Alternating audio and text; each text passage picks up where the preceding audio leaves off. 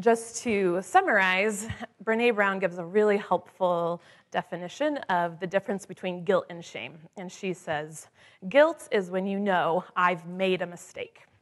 And guilt is not always a bad thing. It's also, it's often a really good thing. But shame is when you've made a mistake and then you feel like I am a mistake. And so shame is all of the things that make us feel horrible about ourselves. Uh, like at our core, we are failures. We are worthless. We do not matter. Uh, so that's, if you haven't been here, that's kind of a frame of what we're working with. Uh, so in the past few weeks, we've talked about all of these different sources of shame.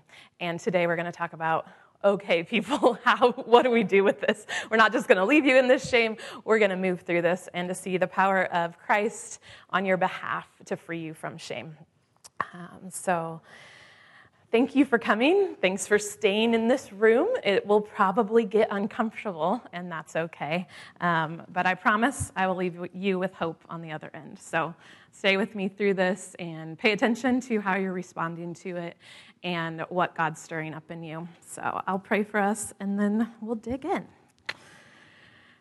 God, thank you for each person in this room. Thank you for my friends. Thank you for the faces that I know. Uh, and thank you for all the people that are new and got up and came to this place today. And thank you for knowing all of our stories. Uh, thank you for holding all of our stories and all of the things that we've never shared with anyone all of the things that we feel so embarrassed that are part of our stories. God, help help us to know that you see us and that you care about those stories and that you love us so much um, that you sacrificed everything so that we don't have to walk in shame anymore. Uh, that you came not only to free us from our sin, from all of those mistakes, from all of that regret, but you also came to free us from our shame and uh, this week we celebrate you and your walk through shame for us. Uh, the ways that you were tortured and beat and mocked uh, on our behalf so that we don't have to walk in this shame anymore. God, show us where we're fighting you. Soften our hearts, Lord. Uh, soften our hearts to see the truth about you and the truth about our stories. Uh, pray for protection over this place. Uh, Lord, may it just be a place of peace um, where we get to celebrate together the goodness of you and your smile on our faces. We pray all these things in your name. Amen. Amen. All right, so for those action oriented people who would like a goal, I'm going to give you a goal. The goal of the day is to leave here knowing how to begin to deal with your shame. We're not going to solve it all, but I hope that you have a starting place. And as you think about preparing for Easter and for Good Friday, that you have a place to start this week. And I hope that you carve out extra time to spend with God this week, reflecting on Jesus and what he has done for you. So, I have made you a little handout, again, for those of you who like action steps. If you do not like handouts, that's okay. I will not be offended. Um, but we're going to go through eight steps um, about how to really start to take our stories and move from shame into freedom. Um, so I'll read the beginning paragraphs. Breaking through shame often feels like the fight for our lives, a long, slow trudge through slavery into freedom. Our prayer is that this would be the next step in your release, that the Spirit would break through in your life so that you can declare, For freedom, Christ has set me free. Stand firm, therefore, and do not submit again to a yoke of slavery. Take time to answer these questions and include others in the process. Expect resistance and difficult emotions as you surface painful details of your story. Go slowly if, you're, if needed. If you've experienced trauma, please make sure you have adequate support as you uncover shame in your life. We've been talking about this a lot.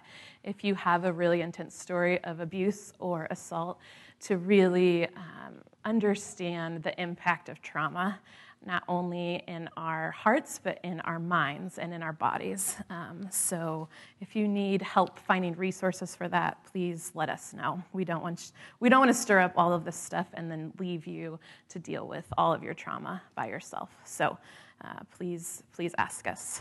Um, so today, what we're going to do is just go through these eight questions, and I'm going to answer the questions for myself, for you. Um, and you might ask, why, why are you sharing your story like this, Jackie? And there's three reasons. Uh, the first one is that leaders must go first. I can't ask you to do this without doing it myself. And I'm not asking you, everybody, to stand up here um, and do the same thing. so don't panic if people are leaving the first timers are like, get me out of here, get me out. Um, so you don't have to be up here. But if I'm going to ask you to go through this process, I think I, I believe that I need to do it first for you. Um, and I've been thinking and praying and crying for this community in the last few weeks. Uh, apparently, all of you have really crawled into my heart. Um, but I and we sat with the uh, women's group at Prayer Lab, and we just held each other's stories. And after that, I was so burdened for us to be free. Um, that word just keeps coming up. I just want us to be free. Um, so, so that's one reason. The second reason is I want to celebrate the work of God in my life. Um, this verse uh, on the next slide is has been driving me, and it's from Galatians 5 again. For you were called to freedom, brothers. Only do not use your freedom as an opportunity for the flesh, but through love serve one another. So if I was just celebrating my freedom, I would be in Bodega Bay right now. I would be on a day trip. I would not be here. But um, I feel like God's called me to serve in this way. Um, and this is one of my favorite quotes uh, from Anne Lamott. And she says, Toni Morrison said, The function of freedom is to free someone else. And if you are no longer racked or in bondage to a person or a way of life, tell your story risk freeing somebody else. And so, this is the risk I'm taking today. It is a big risk. It's not something I'm super excited about, but I'm doing it in hopes that one person will be more free by listening to my story. Um, because the fight for shame has been the fight of my life, and it might not be the fight of your life, um, and you might be more free than I am. And so I want you to use that freedom to help free somebody else because there's somebody sitting next to you that isn't free. Um, and so I've been working through this for 15 years. And then seven years ago, I started studying shame. I went to a whole conference about it, which is, Laura's like, that is a really weird thing to do. Um, but I really love talking about it because it's brought me freedom and seeing how much shame is a theme of Scripture has brought me so much freedom. So I'm not going to share a happy ending to my story. I'm living it right now. Um, and it has, it's been brutal um, and it's been hard. So, the third reason, and the, the thing that has kept me the most steady through this of why I'm sharing my story, is that I feel like it's obedience. Um, I'll talk a little bit later about uh, what we're calling art camp. Um, I went to this photography workshop that people are calling art camp um, a few months ago, and God really laid this on my heart. So nobody asked me to do this today besides God. Um, this was um, my idea um, that He was stirring in my heart. So it's it's about obedience. So. We ready to have some fun? this sounds great. Walking through shame. Who's sweating right now? I don't know. Um, all right, we're going to get freer. We're going to get freer. So, the first thing uh, I'm going to ask you to deal with is what is the story of shame you tell yourself? And this is not just to stir up all of this painful stuff, it's so that we know in specifics what is your story of shame and I'm a little bit of a writing nerd, so I want you to title it. Um, my title is a little bit sad. It's called Memoirs of an Unloved Woman. Um, so it is in the genre of like a very poorly done lifetime movie with horrible acting. There's gray tones and there's absolutely no whimsy. It's just like incredibly boring, well, or horribly done movie. So, um, so here we go. Breathe through it, people. This might be a little bit hard to hear, um, but there's a purpose to it, I promise. So, once upon a time, there was a girl named Jackie. She grew up on a farm in Illinois and always dreamed of getting married and being a mom. It was the only thing she ever wanted to be.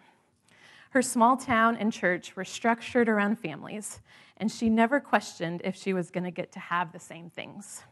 She didn't need other dreams because she felt confident God would give her a family if He loved her. Jackie loved a boy named Aaron, and she thought he loved her too. They were best friends from first grade until high school. In eighth grade, some mean boys called her fat, and Jackie never forgot those words. She already hated her body because she was bigger than the other girls. And after that day, she realized that boys thought she was too big too, and she hated her body even more. But she still loved Aaron and thought he loved her. Jackie's parents had been best friends for a long time before they got married, so she thought that was her story too. But then Aaron decided he loved a different girl, and then Jackie was all alone. In the next 20 years, the same story would play on repeat. Four more times falling in love with friends, four more rejections. She spent years and years weeping over each one, especially because her life and ministries were so intertwined with these people. When Jackie loves, she loves with her whole heart, and these were not shallow feelings. She believed that all those late night talks, all the secrets shared, all the soul connections meant something to each man. But she was horribly wrong. And at their best, these relationships had her as a permanent resident in the dreaded friend zone. At their worst, these guys didn't love her even as a friend, but just were using her for emotional support whenever they wanted to unload.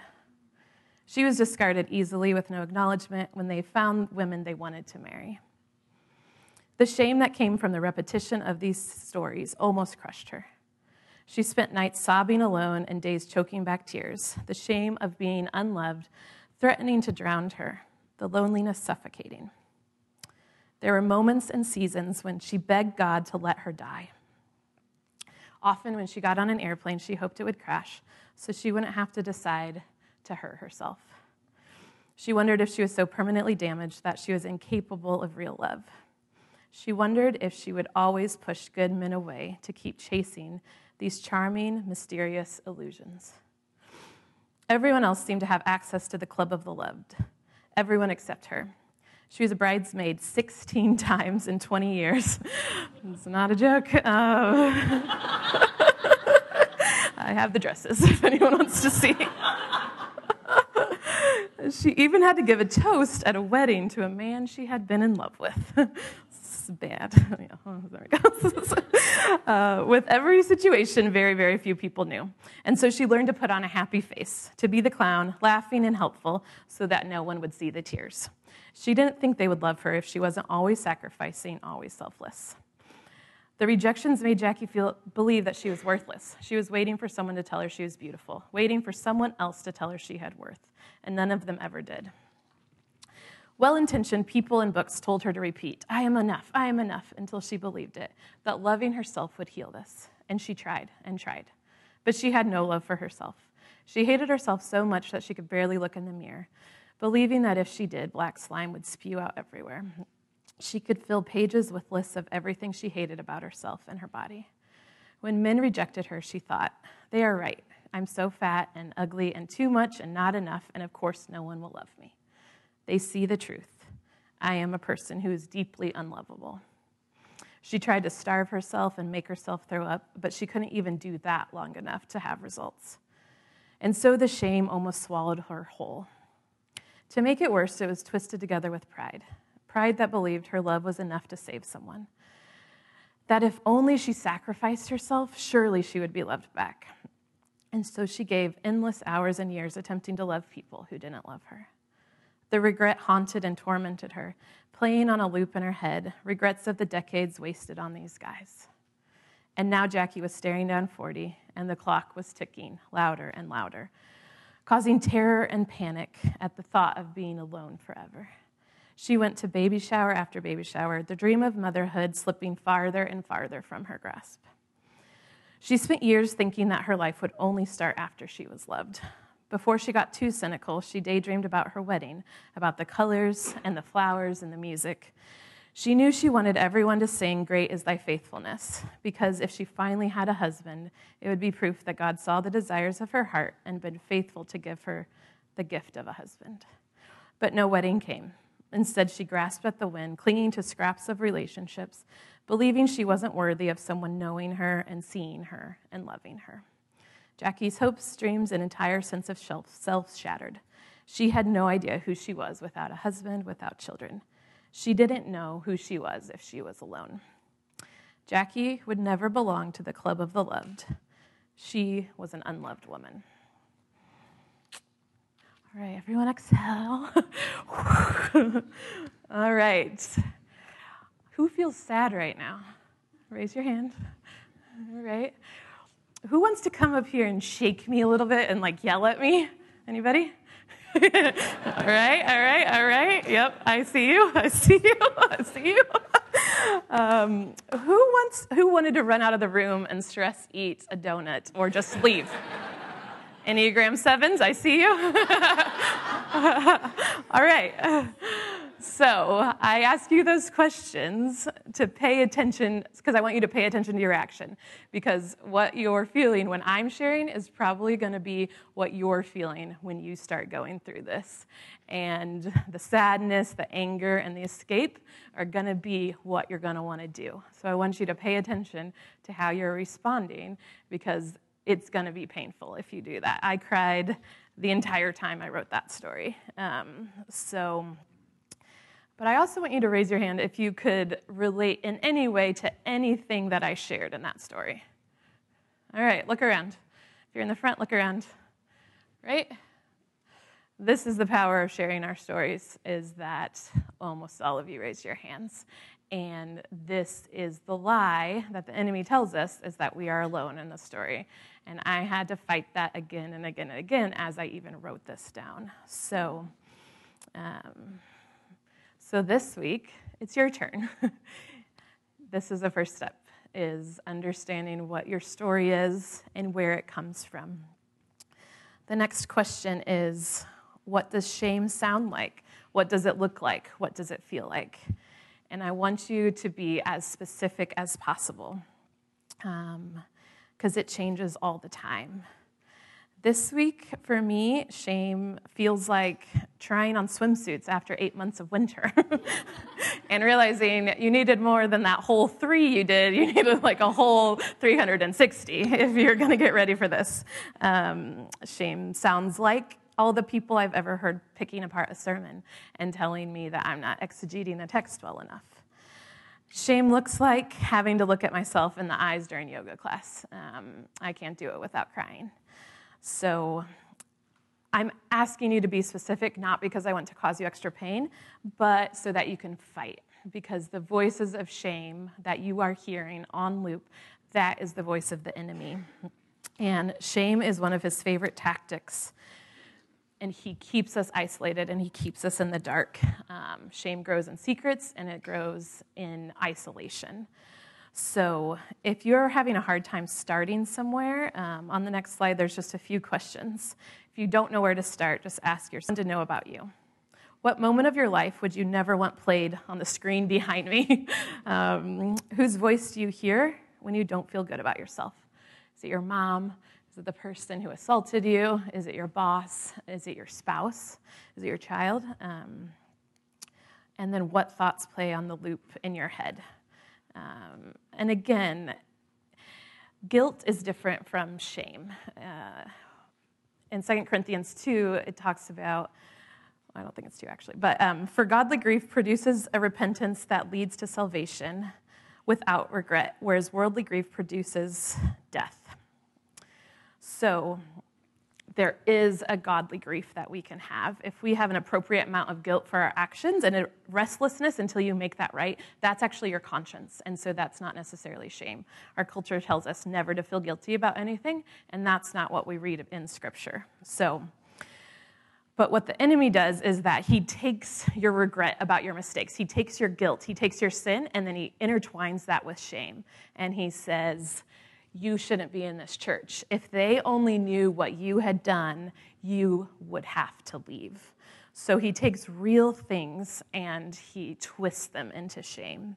Um, and this is the shame. If you believe that God can't forgive you, if you've committed the unforgivable sin, that is the voice of shame. That is not the voice of guilt. Um, Romans 2 4 says, God's kindness leads us to repentance. And so, if you are feeling convicted and guilty about something that you've really done, listen to that voice. But once you make it right and once you ask for forgiveness from God and from others, then you get to walk in freedom. So just really pay attention to try and untangle those things. Um, so the enemy also takes our real suffering and mixes it with shame. So he took my story and he said, It's my fault. It's your fault, Jackie. Um, especially if you're a victim of abuse or assault, the enemy takes shame and adds it to our unspeakable suffering. Um, so I'm asking you to be specific because we have to start unraveling what is the voice of the enemy and what is the voice of God in your life. Um, so the next question is How does the enemy use shame against you? This is especially important if you've never considered the reality of spiritual warfare. And I have passages there, and if you've never studied this, I would really encourage you to um, get into those passages this week and write down um, what, what do we know about the voice of the enemy a few are that we know that he doesn't play nice. Uh, First Peter talks about how he prowls around us like a roaring lion, seeking someone to devour. This is not a nice person. Um, he uses real circumstances and flaws and the words of others to accuse you. He's like a relentless lawyer screaming out your flaws. Um, and then in John, it talks about how he comes to steal and kill and destroy your life. He is against your good in every way and he will try to take you down. And that's been happening to me. Um, and I'm not one just to be like, oh, that's the devil, that's the devil, that's the devil. But in these months, it has gotten real. And, um, and I have had to learn to fight in a very different way. Um, I think often we are either prone to being really paranoid that there's like spiritual attack around every corner and we live in fear of that or we're ignorant. Um, and so, which way do you lean? Which way do you lean to start to realize the voice of the enemy in your life? Um, so, how do we fight? Uh, we have to play defense and we have to play offense. Um, if you watched March Madness, you watched how Texas Tech played defense. Um, I have weird basketball knowledge from being a cheerleader. Um, but if you watch how Texas Tech played defense, they played brilliantly. And they took down the Big Ten, um, Michigan and Michigan State. And so you can study them on a high, highlight reel if you would like. Um, but playing defense is guarding, it is guarding against the tactics of the enemy, and it's being prepared for it. So we can't be passive, we have to be looking out for it. Um, for example, I know that most likely tomorrow morning will be really hard for me. I will wake up and think of all the things I should have said, and all the comments are going to start playing on a loop. So I have to guard against that. Um, and I need a plan, and that's playing offense. Um, and that's fighting. So you have to fight shame. This is active and not passive. You can't sit around on your sofa all day long and expect to be free. You have to fight. So I will if I'm fighting, right, I will text my people. I have a thread called Team Jackie, and I will be like, these are all of the ridiculous things in my life that I am thinking right now. And I will text a bunch of different people that are both here and away. Um, I will decide if I need to be around some of those people or if I need to be outside alone with God. Um, and I will be excessively gentle with myself. Um, because I will be tired. And so I will take that into account. Um, and if needed, I will dance because dancing is one of the ways that I am free. So um, you've got to guard and you have to fight. Um, and you have to do that in really, really tangible ways. Otherwise, shame is going to choke you. So now we're getting to the more uplifting part, which is number four. Thanks for hanging in. Um, number four, what is the story of God bringing freedom into your life? And what's the title of that? I'm actually writing a book, so I get uh, an easy pass on this one, and it's called Life with Humans. Um, there's three working subtitles, so if somebody can give me a good way to summarize all of these, I will buy you dinner. Um, but right now, the working titles are Life with Humans, Welcome to the Party, Life with Humans, Good Luck, and then Life with Humans, Why Love is Worth Breaking Your Heart. Um, so this one has some whimsy in it. This one is more like an indie film with really dark humor and a really good cast of characters um, and Wes Anderson style styling. So um, obviously there's an animal band that does a folk soundtrack. You know, we're starting we're starting to see what freedom looks like. So, um, so here's the story of freedom. This is the same story, but the freedom edition is a bit more fun.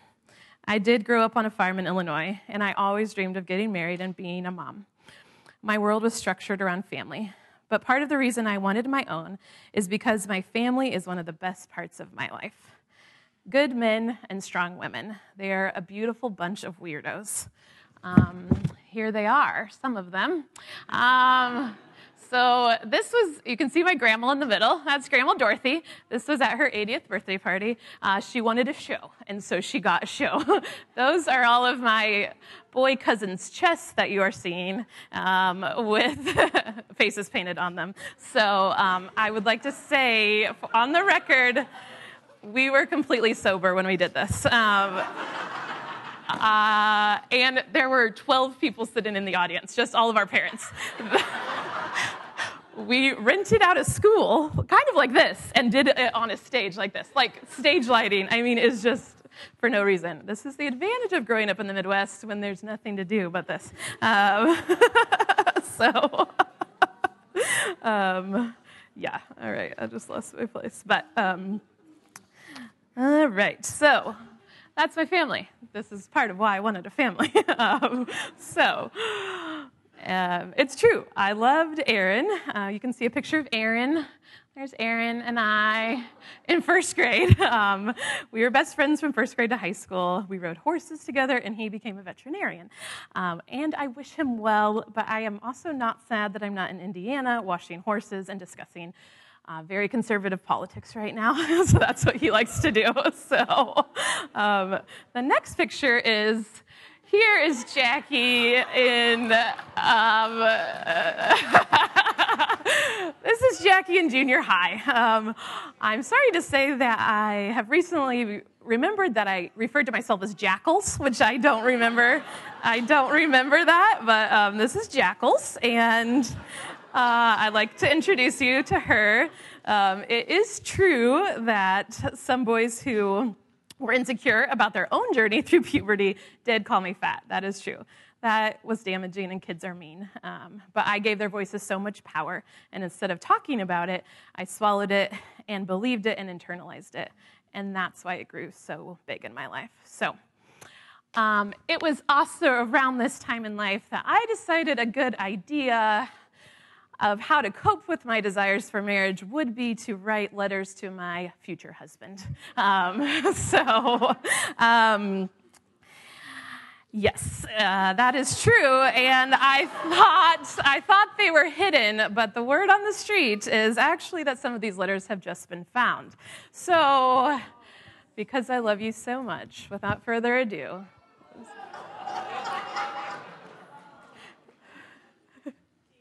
future husband. I am now a sophomore. I think about you a lot and wonder what you'll be like. I designed a dream house on the computer, but don't worry, I only need you. I am in cheerleading. Do you like the color lilac?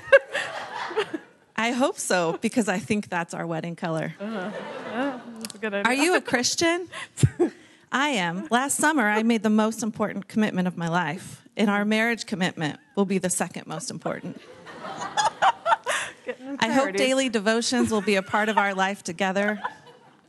A guy just broke my heart, but I had it coming. I know you will never do that to me. we can talk about it. Some, we can talk about it sometime. Has a girl ever broken your heart? I hope you never go through that pain. Love ya, jackals. Yeah. I think we have to give this a little context because this letter is written so that he can read this on their wedding night. So that's the context. Okay. Right. August 19th, 1997. Hello again. Our first time together, really alone. Here is my quote for the day Love works in ways that are wondrous and strange. There's nothing in life that love cannot change. Helen Steiner Rice. in the past two weeks, Princess Di and Mother Teresa have died. it is kind of eerie. Sometimes when I think Satan is around, I just yell, Satan, get away! On the top of my lungs. I don't know why I just told you that, but I did. I wish we were together now because guys at HAHS are just too complicated and weird. But then I would be missing out on all the awesome lessons God is teaching me about Him. I was at a wedding day today, and it was really pretty. I'm sure ours was just as pretty, though. I just wanted to let you know I'm here for you, babe. and I feel a bond already for the man you're becoming. It is just reassuring that you are a Christian or will become one. As I watch my friends' parents' marriages fa- fall apart because they don't know God, always Jackie on a beautiful stationery with a heart on it. Oh.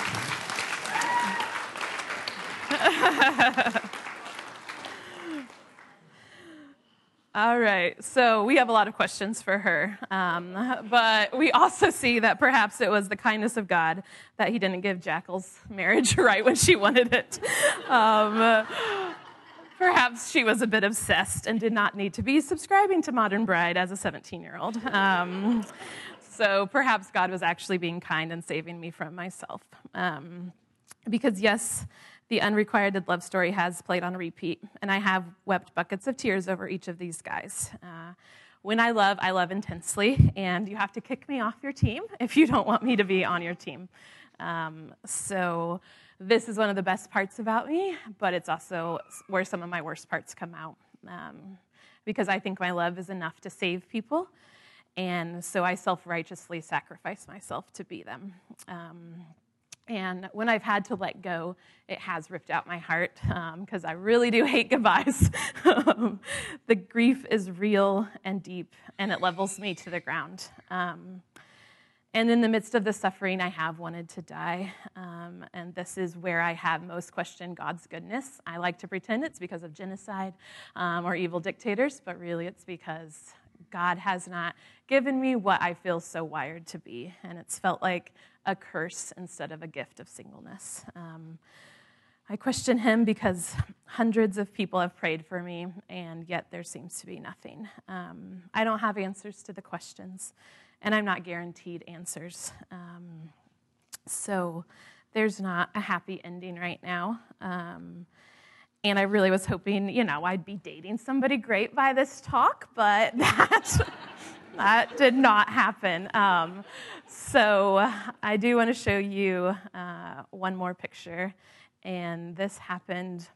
So I went to this art camp, and this woman who's crazy was like, write down everything you don't like about yourself. Go. This was the first night we got there. And so we're all like, oh my gosh, what's happening? Um, but we started, we did it. And then she said, okay, tomorrow I'm going to take pictures of you and show you what is beautiful. Um, so my list was really, really long, but um, this is the picture she took the next day.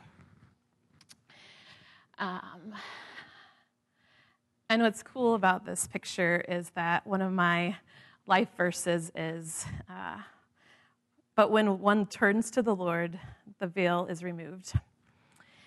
Now, the Lord is a spirit, and where the spirit of the Lord is, there is freedom and we all, with unveiled face, beholding the glory of the Lord, are being transformed into the same image from one degree of glory to another. For this comes from the Lord who is the Spirit. So, this is uh, what we talked about at the workshop being a visual anthem. Uh, this is how I'm free is looking up, not in a mirror, not at anyone human. Uh, I don't feel anyone's eyes on me in this. I am dancing and there are rainbows. I'm looking up to the promises of God covering me to give me identity and worth. And this covering is my only shot at freedom.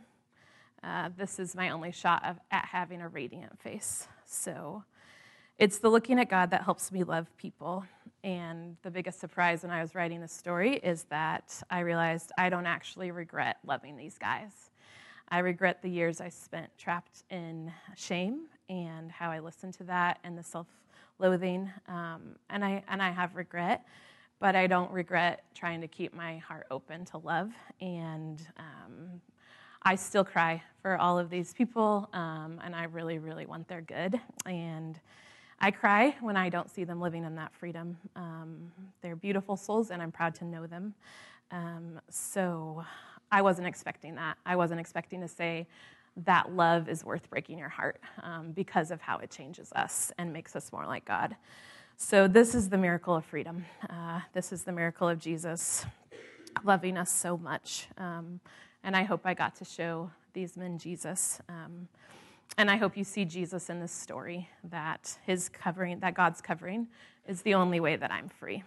Um, so thank you for journeying with me.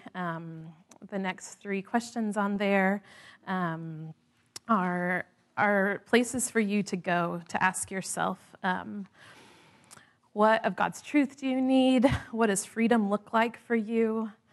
And who's on your team? um, fighting for your freedom. You can't do this alone. So, we're going to spend a little time reflecting um, now. The band can go ahead and come up, and I just want you to spend a little time with God. Um, thinking, and then at the end, we're going to sing two songs. Um, and one is about basically about the party that we're going to get to have in heaven. Um, because I love parties and I love this promise of what is coming. And then the next song we're going to sing is Great is Thy Faithfulness, um, which is the song I've always wanted at my wedding. And I don't know if I'm going to get that moment. Um, but I love you so much, and you all have been part of God's faithfulness to me. Um, how you shared your children with me, how you've let me uh, into your lives how you've loved me, the women who have stood with me and cried with me, um, and the also the good, good men that are in this church that have been such good brothers to me and friends. So, um, so I want to share that moment with you because God has been faithful to me, and that doesn't start just when I get married. So, um, thank you uh, for listening, and just go ahead and close your eyes and I'll lead us in this next part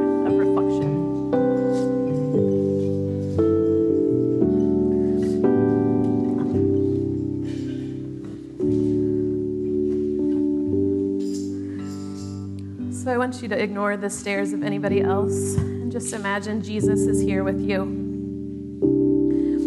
And he's asking, asking you, do you want to be free? I did the walk of shame so you didn't have to.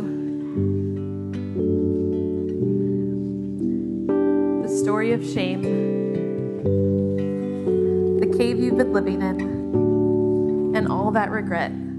It doesn't have to be your story anymore. If you trust me, if you believe I cover you, then you can be free.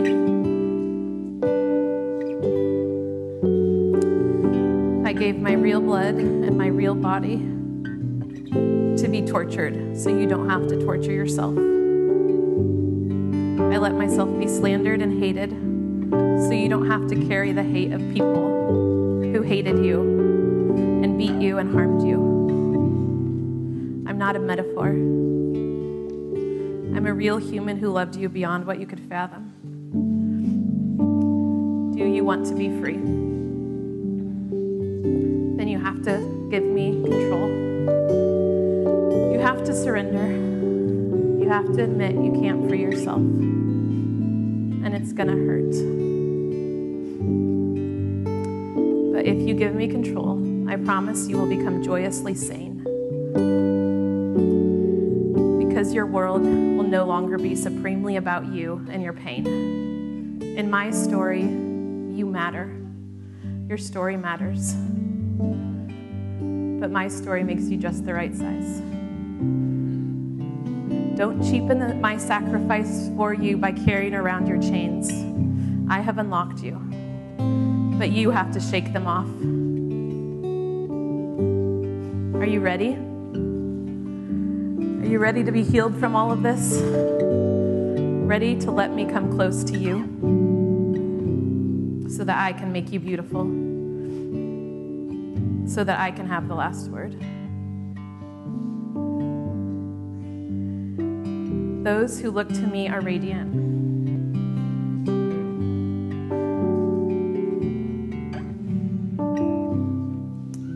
Spirit of the Lord is, there is freedom. So just take a moment and ask yourself